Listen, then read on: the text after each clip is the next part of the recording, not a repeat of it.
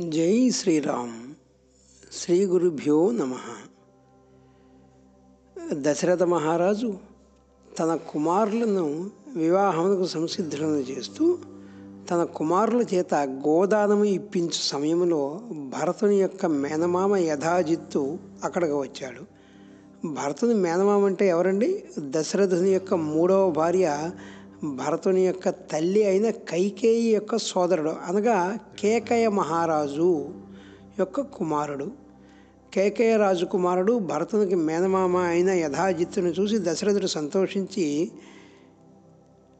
ఎంతగానో సంతోషించాడు. అప్పుడు యథాజిత్తు దశరథంతో బావగారు మా తండ్రి కేకయ్య రాజు గారు తమరి కుశలములను అడగమని చెప్పారు.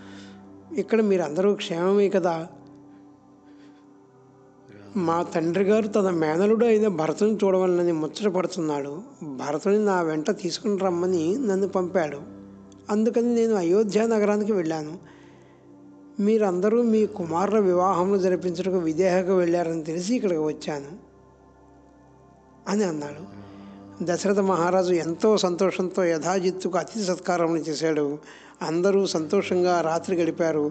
మర్నాడు ఉదయం అందరూ పెందల కడనే నిద్రలేచి ప్రాతకాల సంధ్యావందనాది కార్యక్రమాలు పూర్తి చేసుకున్నారు. తర్వాత వారందరూ విశ్వామిత్రుడు వశిష్ఠుడు మొదలగు ఋషులు ముందు నడవగా యజ్ఞ వాటికలను చేరుకున్నారు. పెళ్ళి కుమారులైన రామ లక్ష్మణ భరత శత్రుఘ్నులు శుభముహూర్తంలో తోరము కట్టడం మొదలగు మంగళ కార్యములు ఆచరించారు. ఆ తర్వాత నలుగురు సోదరులు పురోహితులు అందరూ దశరథ మహారాజు వద్దకు వెళ్ళారు. ఆయన అనుమతితో వశిష్ఠుడు జనక మహారాజు వద్దకు పోయి ఓ జనక మహారాజా దశరథ మహారాజు తన కుమారులకు కౌతుక మంగళ కార్యక్రమములన్నిటినీ పూర్తి చేసుకుని తమరి కొరకు ఎదురు చూస్తున్నారు. కన్యాదాన కార్యక్రమం కన్యాదాతలైన మీ అనుమతితో జరగాలి కదా అని అన్నాడు. దానికి జనక మహారాజు అయ్యో అదేమిటి మహర్షి? మిథిలో కూడా వారిదే కదా? వారికి అడ్డేముంది వారు నా అనుమతి కోసం ఎదురు చూడటం ఏమిటి? అవశ్యం వారిని రమ్మనండి. ఇక్కడ నా కుమార్తెలు కూడా కౌతుక మంగళ కార్యక్రమంలో పూర్తి చేసుకుని కళ్యాణ వేదికకు వచ్చి ఉన్నారు. నేను కూడా వస్తున్నాను. సుముహూర్తము సమీపిస్తున్నది. ఇక ఆలస్యం చేయకుండా దశరథుల వారిని వారి కుమారులను వివాహ వేదిక వద్దకు తోడుకొని రండు అని అన్నాడు. జనకుని మాట మేరకు దశరథుడు తన కుమారులతో సహా పురోహితుడు ముందు నడువుగా వివాహ వేదిక వద్దకు చేరుకున్నాడు. జనకుడు వారి అందరినీ వివాహ వేదిక వద్దకు సాదరంగా ఆహ్వానించాడు. జనకుడు వశిష్ఠుని చూసి ఇలా అన్నాడు ఓ వశిష్ఠ మహర్షి తమరు ఈ వివాహమునకు పౌరోహిత్యం వహించాలి. నా కుమార్తెల వివాహములను దశరథ పుత్రులతో వేదోక్తంగా జరిపించమని ప్రార్థిస్తున్నాను అని అన్నాడు. ఆ మాటలకు వశిష్ఠుడు తన అంగీకారం తెలిపాడు. తరువాత వశిష్ఠుడు విశ్వామిత్రుని శతానుని చెరి ఒక పక్క ఉంచుకొని వివాహ కార్యక్రమం నిర్వర్తించడానికి ఉపక్రమించాడు. వివాహ మండపము మధ్యలో ఉన్న అగ్నికుండములో అగ్నిహోత్రము ఉంచాడు. హోమకుండము చుట్టూ గంధము పుష్పములు సువర్ణ కలశములతో పాలికలు అంకురార్పణ చేసిన కుంభములు మూకుళ్ళు ధూపపాత్రలు శంఖపాత్రలు హోమము చేయు సాధనములు నేతితో నిండిన పాత్రలు లాజలతో నిండిన పాత్రలు అక్షతలు అన్నీ సిద్ధంగా ఉంచుకున్నాడు వశిష్ఠుడు.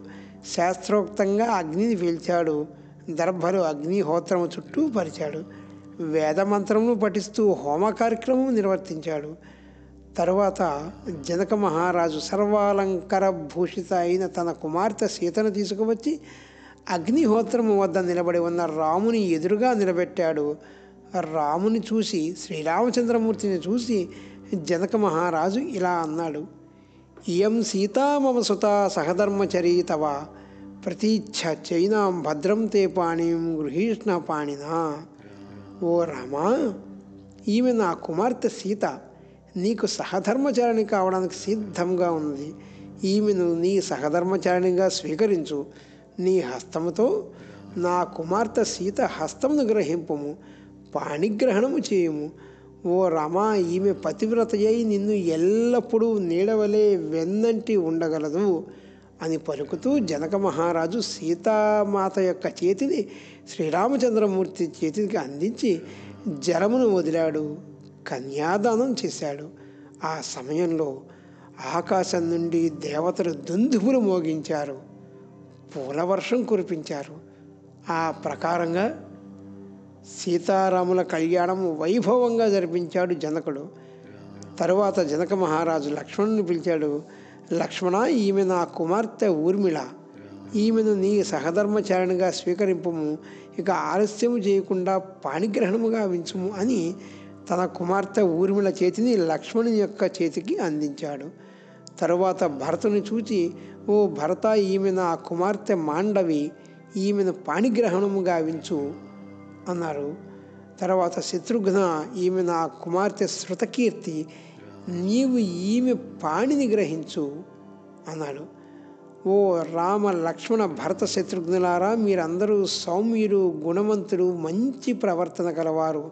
నా కుమార్తెలను మీ మీ భార్యలుగా స్వీకరించండి అని జనక మహారాజు అన్నాడు. అప్పుడు శ్రీరామచంద్రమూర్తి సీతమ్మ తల్లి చేతిని లక్ష్మణస్వామి ఊర్మిళామాత చేతిని భరతుడు మాండవి చేతిని శత్రుఘ్నుడు శృతకీర్తి చేతిని పట్టుకున్నారు. పాణిగ్రహణ మహోత్సవం పూర్తిగా నిర్విఘ్నముగా జరిగిపోయింది. దశరథుని కుమారులు తమ నలుగురు తమ తమ భార్యల చేతులు పట్టుకుని అగ్నికి నమస్కారం చేశారు. తర్వాత మామగారు జనకునికి నమస్కారం చేశారు. తర్వాత పురోహితులు వశిష్ఠ మహర్షికి నమస్కారం చేశారు. తర్వాత వశిష్ఠుడు దశరథుల కుమారుల వివాహ కార్యక్రమాన్ని ఎంతో వైభవపేతంగా జరిపించారు. అంతేకాక రామ లక్ష్మణ భరత శత్రుఘ్నులు తమ తమ భార్యల చేతులు పట్టుకుని అగ్నిహోత్రము చుట్టూ ముమ్మూర్ల మూడుసార్లు ప్రదక్షిణము చేశారు. ఆ ప్రకారంగా సీతారాములు ఊర్మిళ లక్ష్మణులు మాండవి భరతులు శృతకీర్తి శత్రుఘ్నులు దంపతులు అయ్యారు. వివాహ కార్యక్రమం అయిన తర్వాత రామ లక్ష్మణ భరత శత్రుఘ్నులు తమ తమ భార్యలతో విడిది గృహాలకు వెళ్ళారు. వారి వెంట ఋషులు పురోహితులు బ్రాహ్మణులు కూడా వెళ్ళారు. కుమారులను కోడలను తృప్తిగా చూసుకుంటూ దశరథుడు కూడా వారి వెంట విడిది గృహానికి వెళ్ళారు. సీతారాముల కళ్యాణం జరిగింది. ఆ రాత్రి అందరూ సుఖంగా నిద్రించారు. మరునాడు ఉదయం విశ్వామిత్రుడు నూతన వధూవరులను అందరినీ ఆశీర్వదించి జనకుని వద్ద దశరథుని వద్ద సెలవు తీసుకుని హిమవత్ పర్వతములకు వెళ్ళిపోయాడు. విశ్వామిత్రుడు వెళ్ళిపోయిన తర్వాత జనక మహారాజు వద్ద అనుమతి తీసుకుని దశరథుడు కూడా అయోధ్యకు బయలుదేరాడు. అప్పుడు జనక మహారాజు తన కుమార్తెలకు అంతులేని ధనమును ఆభరణమును కానుకగా ఇచ్చాడు. లక్షల కొలది ఆవులను అనేక వస్త్రాభరణములను ఏనుగులను హయములను రథములను అరణంగా ఇచ్చాడు.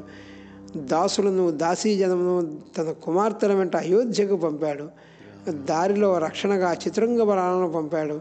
వారితో పాటు మిథిలా నగరం బయట దాకా వచ్చి వీడ్కోలు పలికాడు. తర్వాత మిథిలకు వచ్చాడు.